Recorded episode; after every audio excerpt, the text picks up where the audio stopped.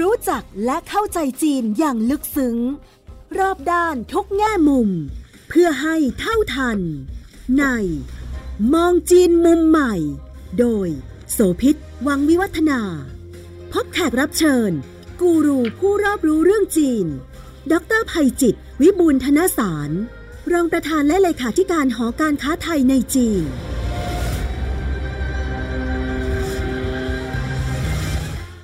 สวัสดีค่ะ ต้อนรับคุณผู้ฟังทุกท่านมาพบกับมองจีนมุมใหม่ ทางไทย PBS Podcast ค่ะ เราก็ย่างเข้าสู่ช่วงไตรมาสที่ 2 ของปี 2566 แล้วนะคะ ความเคลื่อนไหวในจีนตั้งแต่ต้นปีที่ผ่านมาก็มีหลายเรื่องที่น่าสนใจ ซึ่งถ้าเชื่อมโยงกับสถานการณ์การระบาดของโควิด -19 เราก็พบว่า มีความผ่อนคลายลงหลายส่วน แล้วก็มาตรการที่แข็งตึงตั้งแต่ช่วงแรก ๆ ซึ่งจีนยังเหลือเป็นชาติเดียวในยุคหนึ่งที่บอกว่าต้องการจัดการกับโควิดให้เป็นศูนย์นะคะก็ผ่อนปรนลงมาแล้วนะคะ ตอนนี้พยายามจะมีการปรับตัวเข้ากับสถานการณ์มากขึ้น แล้วก็มาตรการในการส่งเสริมทางด้านของการเดินทาง การค้า การลงทุนและเปิดให้มีการติดต่อสัญจรระหว่างจีนกับชาติต่างๆ ก็เริ่มคลี่คลายลงไปมากด้วยค่ะ ถ้าไปจับตาดูเรื่องของความเคลื่อนไหวทางด้านเศรษฐกิจและการลงทุน แล้วก็การเกิดโตของ กิจการต่างๆ ในจีนที่สัมพันธ์กับนานาชาติก็น่าสนใจมากค่ะ เพราะว่าปีนี้นี่เป็นแนวโน้มเชิงบวกเลยนะคะ รัฐบาลจีนได้ตั้งเป้าเอาไว้ว่า ทั้งปี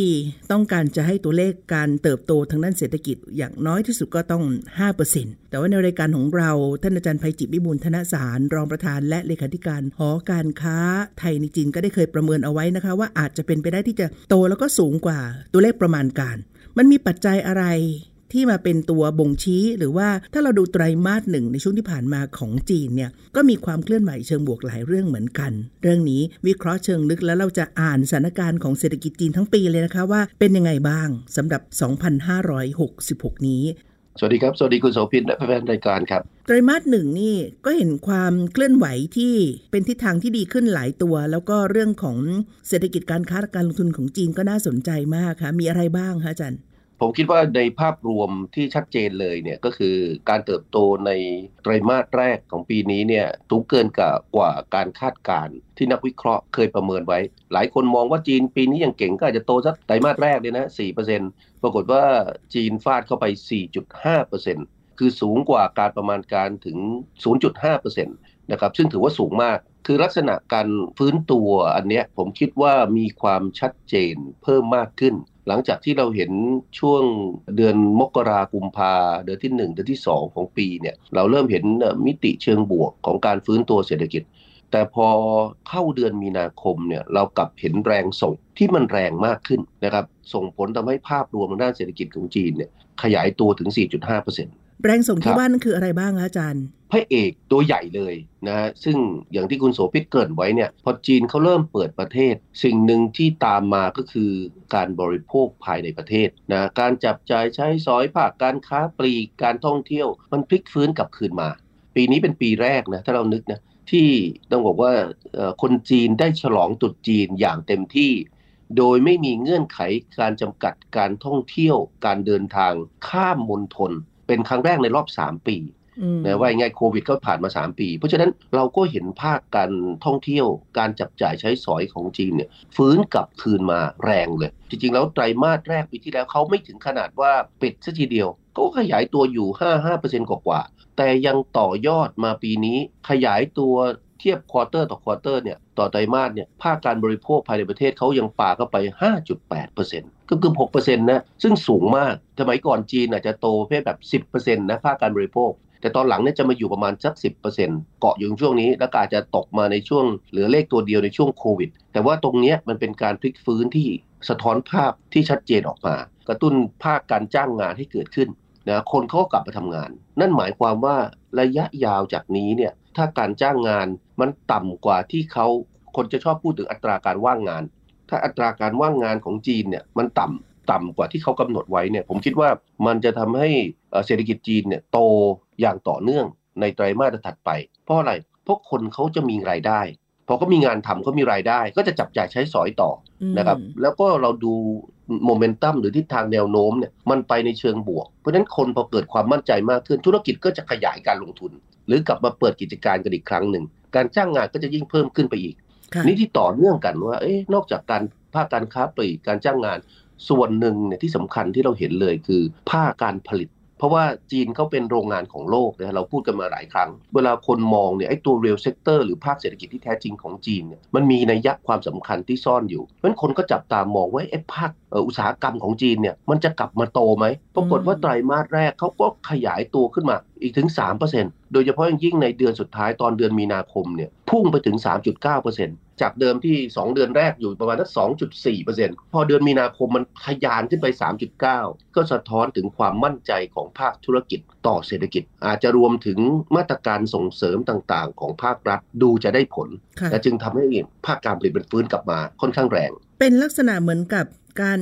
อั้นมานานพอสามปี ตอนนี้พอเริ่มเปิดคลี่คลายก็เป็นคล้ายๆ กับพอย่อตัวปั๊บแล้วแรงดีดหรือแรงส่งมันก็มากขึ้นกว่า จังหวะปกติก็เลยทำให้ความเคลื่อนไหวการหมุนเวียนของการฟื้นเศรษฐกิจมันดีขึ้นไหมอาจารย์ ถูกครับยิ่งผสมโรงกับ อีกตัวหนึ่งนะที่ที่น่าจะพูดถึงก็คือเรื่องของการลงทุนโดยเฉพาะยิ่งในเรื่องของสินทรัพย์คงที่เนี่ยที่เขาเรียกว่า fixed asset investment เนี่ยของจีนปีนี้เนี่ยโดยเฉพาะยิ่งบทบาทภาครัฐที่เขาเดินหน้าทำตั้งแต่ต้นปีนะเขาเตรียมงานตั้งแต่ปลายปีแล้วนะครับแล้วเราก็เห็นเขาเร่งให้มีการลงทุนของภาครัฐ ในโครงสร้างพื้นฐาน ถนนสะพาน รถไฟใต้ดินรถไฟความเร็วสูง ขยายเรื่องของเสาสัญญาณ 5G นะของระบบ 5G โอ้โหสิ่งต่างๆเหล่าเนี้มันส่งผลทำให้การลงทุนในส่วนของโครงสร้างพื้นฐานนะขยายตัวเกือบเกือบ9%นะเฉพาะไตรมาสแรกนะ เพราะฉะนั้นถ้ามันสารต่อไปเรื่อยๆเนี่ยตัวอื่นมันก็จะเกิดขึ้นตามมาภาคการผลิตก็ประมาณตั้งเจ็ดเปอร์เซ็นต์อย่างนี้เป็นต้น นี่ก็เป็นมิติของภาคการลงทุนที่สะท้อนภาพว่า เออไอสิ่งเนี้ยดี อันหนึ่งที่เอ่ออาจจะอยู่ในการติดตามของของนักวิเคราะห์อีกอันหนึ่งก็คือว่าเรื่องของอสังหาริมทรัพย์ว่าเอ๊ะปีนี้จะเป็นยังไงบ้าง เพราะสถานการณ์ในช่วง 2 ปีที่ผ่านมาไม่ค่อยดีใช่ไหมใช่เราได้ยินข่าวเรื่องโอเวอร์แกรนเรื่องอะไรต่างๆ ราคาบ้านตกคนทิ้งวางดาวบ้าน ปรากฏว่ามิติของการลงทุนใหม่นะยังน้อยอยู่ แต่เราเริ่มเห็นราคาที่มันนิ่งแล้วนะครับจากราคาที่มันชะลอตัวไปในในเมืองใหญ่เมืองระดับ 1 ระดับ2เนี่ยเราเริ่มเห็นราคาเริ่มขยับตัวเพิ่มสูงขึ้นอีกครั้งหนึ่ง6-70%นะของเม็ดเงินของคนจีนที่ saving เนี่ยที่อดออมมาไว้เนี่ยอยู่กับเรื่องอสังหาริมทรัพย์เยอะนะครับเม็ดเงินเหล่านี้มันเริ่มขยายตัวอีกครั้งหนึ่งก็หมายความว่าคนจีนจะมีรายได้เพิ่มขึ้น ในขณะที่เมืองรองระดับ 3 4 5อะไรลงไปเนี่ยตอนนี้ราคาเริ่มนิ่งแล้วไม่ตก คาดหวังว่าถ้ามาตรการของภาครัฐในการกระตุ้นโตว่าจัดหาซื้อบ้านหลังใหม่อะไรก็ตามเนี่ยนะเกิดขึ้นอีกครั้งหนึ่งในช่วงไตรมาสถัดไปจากนี้เนี่ยเราก็จะเห็นการเติบโตในส่วนของอสังหาริมทรัพย์กลับคืนมา ซึ่งมันจะทำให้ภาพรวมของการเติบโตด้านเศรษฐกิจของจีนเนี่ยผมว่าจะดีมากเลย ต้องไม่ลืมว่าหนึ่งในไอเดียที่วิกฤตทำให้เกิดโอกาสสำหรับภาคอสังหาริมทรัพย์ของจีนก็คือการสร้างยูนิตใหม่ ๆ ที่กลายเป็นสถานที่พักอาศัยของผู้สูงอายุ ซึ่งก็เป็นตลาดที่มีมูลค่าก้อนโตทีเดียวนะคะก็สามารถจะทำให้กลายเป็นการต่อยอดจากธุรกิจอสังหาริมทรัพย์เดิมที่เฉพาะสำหรับคนที่ต้องการบ้านหลังใหม่ บ้านหลังแรกเท่านั้นด้วยนะคะมีประเด็นหนึ่งที่เป็นปัจจัยที่น่าสนใจว่าจะมาเป็นตัวสกัดเรื่องของการเติบโตของเศรษฐกิจจีนหรือเปล่าก็คือ ขณะนี้กำลังมีข่าวคราวเรื่องของโควิด สายพันธุ์อื่น ๆ ที่แตกต่างเพิ่มเติมและผู้คนก็เริ่มกลับมาจับตามองอีกครั้งหนึ่ง กรณีนี้มีโอกาสที่จีนอาจจะกลับมาเข้มงวดใหม่ เพื่อจะป้องกันหรือสร้างมาตรการอื่น ๆ ในการดูแล คนจีนสำหรับเรื่องสุขภาพมากน้อยแค่ไหนคะอาจารย์ ผมมีโอกาสพูดคุยกับพรรคพวกที่อยู่ที่เมืองจีนตอนนี้สถานการณ์ที่เมืองจีนในเรื่องพวกนี้ยังยังนิ่งยังเป็นปกติอยู่ จีนเนี่ยยังคุมการเข้าออกของคนในระดับหนึ่งนะจากต่างประเทศนะแม้ว่าเขาจะบอกว่าเขาเปิดวีซ่าทั้งหมดแล้วก็ตาม แต่ว่าการเข้าออกของคนเนี่ยจะถูกคัดกรองเพิ่มมากขึ้น เราสังเกตใช่ไหมตอนนี้การขอวีซ่าเข้าประเทศจีนเนี่ยมีขั้นตอนมีกระบวนการเพิ่มมากขึ้น ใช่นะผมคิดว่าจะเดินไปอย่างนี้จนถึงอย่างน้อยอาจจะต้องช่วงไตรไตรมาสสุดท้ายเหตุผลก็เพราะว่าจีนเนี่ยเขาจะมีงานใหญ่คือเอเชียนเกมนะในเดือนกันยาต่อตุลาคม ดังนั้นเขาเขาจะพลาดอันนี้ไม่ได้นะครับ เพราะนี่เป็นงานใหญ่ที่เขาจะใช้ในการเปิดตัวเงินหยวนดิจิตอลที่เราเคยคุยกันไป หลังจากที่เขาพลาดตอนโอลิมปิกฤดูหนาวเมื่อปีก่อน ปรากฏว่าคนเข้าคิวนะตอนนี้ใครไปขอวีซ่าไม่ใช่แต่เฉพาะในประเทศไทยนะในต่างประเทศทั่วโลกรอคิวกันนานมาก ส่วนหนึ่งผมคิดว่าอาจจะเป็นเรื่องของโควิด เรื่องอะไรต่างๆ อยู่ด้วย ผมมองว่าจีนเนี่ยคิดว่าอยากให้การเติบโตหรือการพลิกฟื้นกลับคืนมาของเศรษฐกิจของเขาเนี่ยเกิดขึ้นบนพื้นฐานอย่างมีเสถียรภาพ คือไม่ใช่มาหวือหวาวูบเดียวแล้วก็หายไปในตลอดนี้ ตัวอย่างอีกอันหนึ่งที่เป็นรูปธรรมมากสำหรับการขับเคลื่อนแผนของการเติบโตเศรษฐกิจจีน ก็คือตอนนี้เส้นทางรถไฟที่เชื่อมจีนลาวเนี่ย เมื่อก่อนก็คือมีการขยักขยักอยู่บางส่วน แต่ขณะนี้สำหรับคนที่เดินทางเนี่ยก็สามารถจะเปิดข้ามมาได้แล้วหมายความว่านี่ก็คือโครงสร้างพื้นฐานตัวหนึ่งที่รุกเข้ามาสู่ชาติในอาเซียนใกล้บ้านเรา เพราะฉะนั้นตัวเลือกในการเดินทางไปทางใต้ไปทางฝั่งคุณหมิงของจีนจากไทยเนี่ยก็มีมากกว่าการเดินทางโดยเครื่องบิน ก็สามารถจะนั่งเครื่องบินของเราเนี่ยไปลงฝั่งลาวแล้วก็ต่อรถไฟลาวเพื่อเข้าไปทางตอนใต้ของจีนได้ด้วยแล้ว เหล่านี้มันจะเป็นรูปธรรมที่ปฏิปต่อกันก็ทำให้เห็นการขับเคลื่อนของจีนด้วยยังไงบ้างคะอาจารย์ กลวิธีในการที่จะเชื่อมโยงกับโดยเฉพาะยิ่งภูมิภาคในแถบอาเซียนในแถบ CLMV ของเรา เพราะว่าจริงๆ แล้วเส้นทางรถไฟเนี้ยนี่บอกว่าว่าจีนเข้ามาลงทุน คิดว่าจะใช้ตรงนี้เป็นประโยชน์ในการเชื่อมโยงกับเศรษฐกิจในภูมิภาคแถบนี้เพิ่มมากขึ้น อันหนึ่งที่จะเห็นภาพชัดเจนในระยะเริ่มต้นก็คือผ่านมิติเรื่องการท่องเที่ยว นะระยะถัดไปจากนี้เนี่ยผมคิดว่าจะใช้ประโยชน์เพื่อการขนส่งสินค้าระหว่างกันเพิ่มมากขึ้นเพราะฉะนั้นตรงนี้ก็เป็นสิ่งที่เราอาจจะต้องคิดแล้วก็ผู้ประกอบการบ้านเรานะนะต้องต้องมองไปข้างหน้าเลยว่าเอ๊ะเป็นหนึ่งในทางเลือก ในการที่เราจะไปใช้ประโยชน์นะให้เพิ่มมากขึ้น ต้องบอกว่าเป็นช่องโอกาสที่ดีนะเพราะว่ามันเป็นเหมือนกับการเปิด ด่านหรือแนวใหม่ จากเดิมที่ไม่มี มันก็เป็นทางเลือกใหม่สำหรับผู้ประกอบการสำหรับคนไทยด้วยนะบางคนอยากจะไปเที่ยวแทนที่จะต้องบินเข้าไปคุณหมิงนะครับไปยูนานต่อไปไม่ต้องหรอกก็นั่งรถไฟไปนะครับอาจจะ 10 ชั่วโมง 10 กว่าชั่วโมงนะแต่ต่อไปก็จะสะดวกเพิ่มเพิ่มมากขึ้นเรื่อยๆเพราะจีนเขาก็จะมีลำดับขั้นในการทำไปใหม่ๆช่วงนี้อาจจะต้องยกกระเป๋าขึ้นลงหน่อยนะครับเดี๋ยวต่อไปก็สะดวกเขาก็ให้ผ่านเข้าไปในประเทศจีนได้เลย มันก็เป็นเหรียญอีกด้าน เพราะเส้นทางเมื่อสะดวกมากขึ้นหมายความว่า มีโอกาสทั้งฝั่งสินค้าและภาคบริการของทั้งลาวและจีนเนี่ยก็เข้ามาหาไทยได้ง่ายด้วยเช่นเดียวกัน ซึ่งแปลว่าเราก็ต้องตั้งรับให้ได้เท่าทันในส่วนนี้ด้วยยังไงบ้างคะอาจารย์ครับการตั้งรับก็เป็นส่วนหนึ่งนะโดยเฉพาะยิ่งในแถบอีสาน เพราะว่าเส้นทางรถไฟมันเข้ามาในพื้นที่แถบนั้นแต่ผมเนี่ยมักจะมองมองโลกในแง่ดีนะผมมองว่านี่เป็นจังหวะโอกาสนะที่พี่น้องผู้ประกอบการที่อยู่ตามแนวตะเข็บชายแดน หรือในโดยเฉพาะยิ่งกรณีนี้ทำแถบอีสานเนี่ยว่าจะมีโอกาสในการที่จะส่งสินค้าเข้าจีน หรือไปยังประเทศเพื่อนบ้านที่สะดวกคล่องตัวมากขึ้นนะเวลาที่มันแม่นยำมากขึ้น โดยเฉพาะยิ่งสำหรับสินค้าที่มันเน่าเสียง่าย หรือถ้าเราพูดถึงต้นทุนค่าใช้จ่ายนะที่มันกำกับควบคุมได้ ผมคิดว่าถ้าเรามองเชิงบวกแล้วเราพัฒนาตัวผู้ประกอบการตัวสินค้าของเรา แล้วก็เข้าไปทำตลาดในเมืองจีนนะครับโดยเฉพาะยิ่งพื้นที่ทางตอนใต้ ซึ่งตอนนี้กำลังขยายตัวเนี่ยตาที่สูงเนี่ยนะก็จะทำให้เราสามารถได้รับประโยชน์นะจากการพัฒนาโครงสร้างพื้นฐาน สิ่งอำนวยความสะดวกต่างๆ เหล่านี้เพิ่มมากขึ้น เป็นเป็นมิติเชิงบวกนะที่เราต้องต้องมอง คือถ้าเราคิดจะตั้งรับอย่างเดียว ผมคิดว่าโอกาสของการที่จะเสียเปรียบเสียท่าเนี่ยจะสูงมาก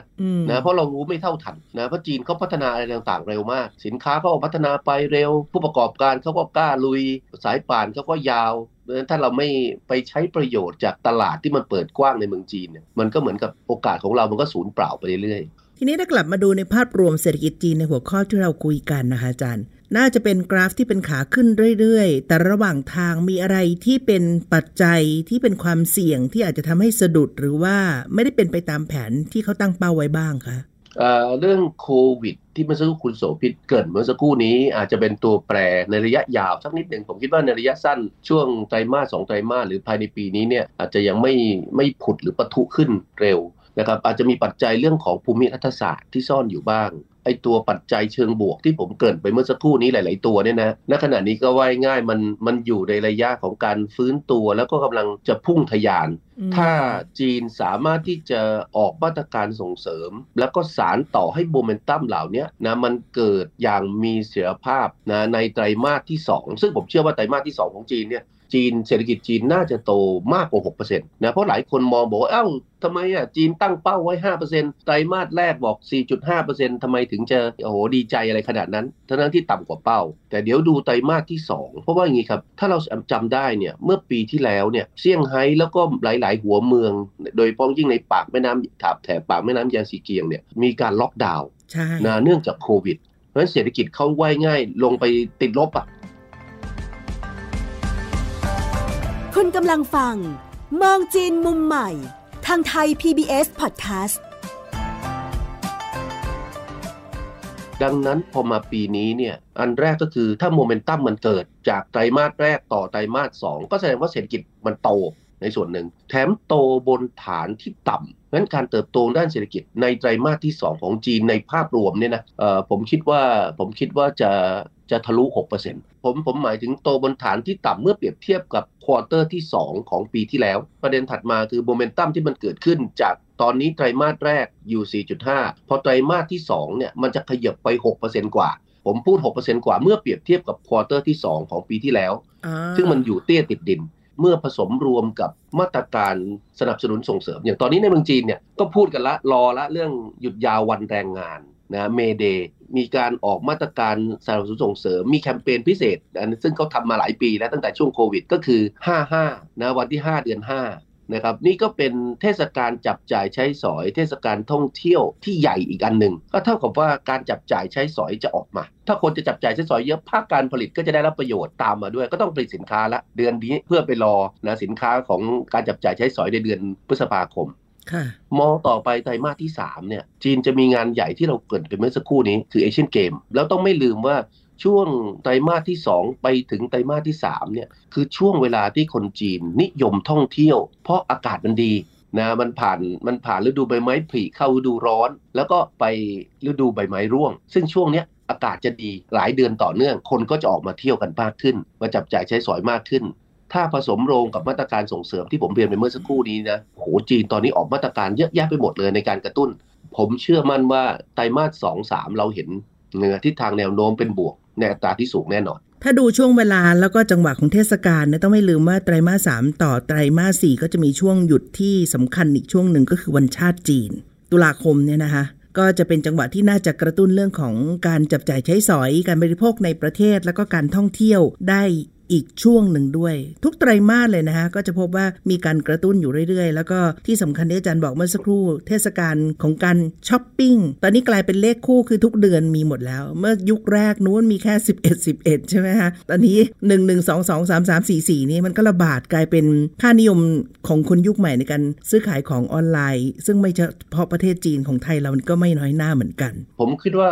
ตัวแปรอีกอันหนึ่งที่สำคัญนะ คือมิติภาคการลงทุนที่ผมเกริ่นไป ถ้าเรามองจากปีที่แล้วตอนที่มีโควิดเนี่ยนะโดยเฉพาะยิ่งการลงทุนของต่างชาตินะนะธุรกิจต่างชาติออกมาขู่กันฟอดๆ บอกว่าเอ้ยถ้าจีนยังเป็นอย่างนี้อยู่เขาจะถอนการลงทุน เขาก็เริ่มปรับเตรียม นะแก้ปัญหาให้ผู้ประกอบการต่างๆ สัญญาณตอนนี้ในไตรมาสแรก เริ่มเห็นภาพแล้วว่าโอ้ต่างชาติมั่นใจ ไอ้ที่เคยบอกจะถอนการลงทุนกับการเป็นว่าการลงทุนของต่างชาติในเมืองจีนขยายตัวต่อเนื่อง สารต่อไปเรื่อยๆ ผมคิดว่าสัญญาณในช่วงหลายเดือนที่ผ่านมานะ เอาเป็นว่าตั้งแต่ปลายปีที่ผ่านมาหลังจากผู้นำสีจิ้นผิงมาเยือนประเทศไทยในในโอกาสร่วมประชุมเอเปกเนี่ยผมสังเกตเห็นคณะผู้แทนจากจีน ทั้งภาครัฐ และภาคเอกชน เดินทางเข้ามาต่อเนื่อง ทุกวันนี้เนี่ยสัปดาห์หนึ่งเนี่ยต้องมีคณะจีนอย่างน้อย 2 คณะนะที่ผมจะได้มีโอกาสต้อนรับ แล้วเดี๋ยวจากนี้ไปเนี่ยนอกจากเราเห็นจีลินเห็นชงชิ่ง เห็นที่นู่นที่นี่มา 3-4 เดือนจากนี้เนี่ย นะจะมีคณะใหญ่ ๆ ไม่ว่าจะเป็นจากเซี่ยงไฮ้คาดว่าจะนำโดยนายกเทศมนตรีเซี่ยงไฮ้ก็คือเบอร์หนึ่งสายบริหารของเซี่ยงไฮ้จะมีจากมณฑลซานตงซึ่งก็เป็นมณฑลใหญ่มณฑลเดียวก็ร้อยล้านคนเหมือนกัน แล้วก็ตามด้วยมณฑลกวางตุ้ง ผู้ว่าการมณฑลนะซึ่งเป็นเศรษฐกิจที่ใหญ่ที่สุดของประเทศจีนนะแล้วแนวคิดณขณะนี้เนี่ย เขาอยากจะเอากวางตุ้งมาเชื่อมกับประเทศไทย สมัยก่อนเราจะเห็นใช่ไหมว่าเขาเอากวางสีไปเชื่อมกับทางเวียดนามใช่ไหมแล้วยูนานนี่ก็อาจจะมาเชื่อมผ่านลาวลงไปกัมพูชา อันนี้ก็คือในในภูมิภาคแต่บ้านเรา กรณีของไทยเนี่ยเราอาจจะได้รับโอกาสจากกวางตุ้ง ซึ่งเป็นมณฑลเศรษฐกิจที่ใหญ่ที่สุดของจีน ผมคิดว่ามันจะทำให้การค้าการลงทุนประเทศในภูมิภาคแถบนี้เอาว่า CLMV อาเซียนต่างๆ กับจีนเนี่ยขยายตัว แล้วมันก็จะเป็นประโยชน์ที่สารต่อออกไปในระยะยาว เพราะวันนี้เราต้องไม่ลืมว่าคู่ค้าอันดับหนึ่งของประเทศจีนคืออาเซียนครับ แล้วก็ยังคงมีการเติบโตการขยายตัวที่ค่อนข้างสูงนะอยู่ต่อไป ต้องไม่ลืมด้วยค่ะคุณผู้ฟังว่าจีนใช้ยุทธศาสตร์อันหนึ่งขับเคลื่อน ในแง่ความสัมพันธ์ระหว่างประเทศ ซึ่งยังคงมีอยู่ต่อเนื่อง แต่ว่าจะขยับขึ้นหรือเปล่านั่นก็คือการใช้ยุทธศาสตร์บ้านพี่เมืองน้อง จับคู่เมืองกับเมืองมณฑลกับมณฑลจังหวัดจังหวัด แต่ตอนนี้อย่างที่อาจารย์เล่าเมื่อสักครู่ที่บอกว่ากวางตุ้งกำลังเล็งเรื่องของการเชื่อมไทย แสดงว่าเขาขยับไซส์ออกมา ให้มันใหญ่ขึ้นกว่าแค่เมืองต่อเมืองไหมคะอาจารย์เมืองต่อเมืองก็ยังคงมีอยู่ แต่บางครั้งการเชื่อมเมืองของเรา จังหวัดของเรากับมณฑลของจีน โดยระดับอย่างเป็นทางการนะ มันต่างคนอยู่ในสถานะที่เท่าเทียมกัน คือเป็น province ด้วยกัน เพียงแต่ในแง่ของไซส์เศรษฐกิจเนี่ยบางทีเขาใหญ่เมืองหนึ่งกว่าของเขาเนี่ยมันใหญ่ใหญ่กว่าเมืองเราเยอะบางใช่บางเมืองใหญ่เท่าประเทศไทยทั้งประเทศแล้วก็มีนะอย่างเซี่ยงไฮ้หรืออย่างไรต่างๆจริงๆแล้วเป็นประโยชน์มากนะเรากำลังเอ่อว่าง่ายๆได้รับโอกาสที่เอาประเทศไทยไปเชื่อมกับรายมณฑลเพิ่มมากขึ้นค่ะซึ่งมันเหมือนกับการเจาะลึกแต่ละมณฑลเขาก็มีขนาดเศรษฐกิจค่อนข้างใหญ่ มีโครงสร้างพื้นฐานสิ่งอำนวยความสะดวก มีฐานการผลิตที่ดีถ้าเราสามารถเชื่อมได้ มันก็จะเป็นประโยชน์กับหลาย ๆ โครงการบ้านเรา เวลาคณะต่างๆ เข้ามาในนามของหอการค้าไทยในจีนนะคะอาจารย์เขามาดูอะไรเขามาทำอะไรแล้วเชื่อมอะไรในแต่ละชุดบ้างอะคะถ้าเป็นหน่วยงานภาครัฐนะฮะนิยมเข้ามาแล้วก็จัดงานสัมมนาเพื่อจะเชื่อมโยงมิติเรื่องของโอกาสการค้าการลงทุนระหว่างกันเอ่อนิยมเดินทางไปเอ่อเอ่อต้องบอกว่าสำรวจพื้นที่เป้าหมาย นะครับเพราะฉะนั้นผมคิดว่า EC เนี่ยจะได้รับประโยชน์มากเลยในอนาคตนะในบางกรณีก็ใช้เวลาเจาะลึกลงไปในรายบริษัท นอกเหนือจากนั้นก็จะเชื่อมโยงในลักษณะของการเยี่ยมคารวะ ผู้บริหารระดับสูงของไทยนะแต่จีนเขาก็มีความเข้าใจนะฮะว่าณขณะนี้เนี่ยบ้านเรากำลังเข้าสู่โหมดของการเลือกตั้งอ่าเขาก็เขาก็ระมัดระวังอ่า จีนเรื่องมิติทางการเมืองเขาเขาค่อนข้างเอ่อให้ความสำคัญ ที่เราจะเห็นได้ภาพชัดเจนก็คือว่าเขายังคงเดินหน้าในมิติด้านเศรษฐกิจการค้าการลงทุนระหว่างกันอย่างเข้มข้นอย่างที่ผมเรียนไปสามสี่เดือนจากนี้ไปเนี่ยจะมีคณะใหญ่ ๆ เข้ามาแล้วก็จะมีกิจกรรมใหญ่ ๆ เกิดขึ้น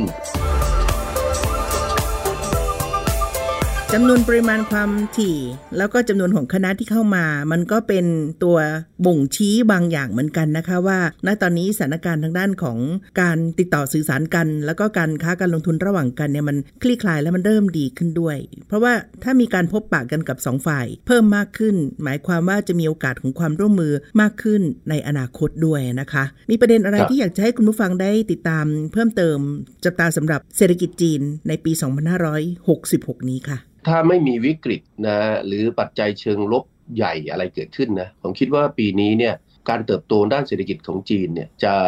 มีมิติในเชิงบวกที่ขยายตัวอย่างต่อเนื่องเออเราจะเอาประโยชน์อย่างไร เพราะเวลาเศรษฐกิจประเทศไหนมันเติบโตเนี่ยสิ่งที่เกิดขึ้นตามมาก็คือกำลังซื้อภายในประเทศมันขยายตัวอืมนะซึ่งส่วนหนึ่งเนี่ยมันก็จะส่งผลไปถึงการนำเข้าของประเทศจีนเขาในกรณีนี้ด้วย ในมุมกลับกันก็คือจะเป็นโอกาสของการส่งออกนะของผู้ประกอบการบ้านเรา อยากให้พวกเราใช้โอกาสเหล่านี้ให้เกิดประโยชน์สูงสุดครับเพราะพูดถึงเรื่องของการส่งออกไปผลผลิตทางด้านการเกษตรของไทยโดยเฉพาะผลไม้ มันก็มีประเภทที่มากขึ้น เมื่อก่อนเรารู้จักกันมากก็คือทุเรียนนะคะมีมังคุดใช่ไหมคะตอนนี้ก็ขยายมะพร้าวน้ำหอมนี่ก็กลายเป็นสิ่งที่คนจีนนิยมชมชอบมากเป็นพิเศษถ้ามาจากฝั่งของไทยเป็นต้นนะนะคะ ไม่นับรวมเรื่องผลผลิตอื่น ๆ อีกมากทีเดียว ถ้ามองเป็นโอกาส ก็ยังมีโอกาสที่รออยู่ที่ทำให้เราสามารถจะคว้ามันได้ แล้วก็จะเชื่อมในเรื่องของความสัมพันธ์ของสองชาติด้วย นี่เป็นเรื่องที่เราคุยกันในวันนี้นะคะ ท่านดรภัยจิตวิบูลย์ธนสาร รองประธานและเลขาธิการหอการค้าไทยในจีน และดิฉันโสภิตหมังมีวัฒนา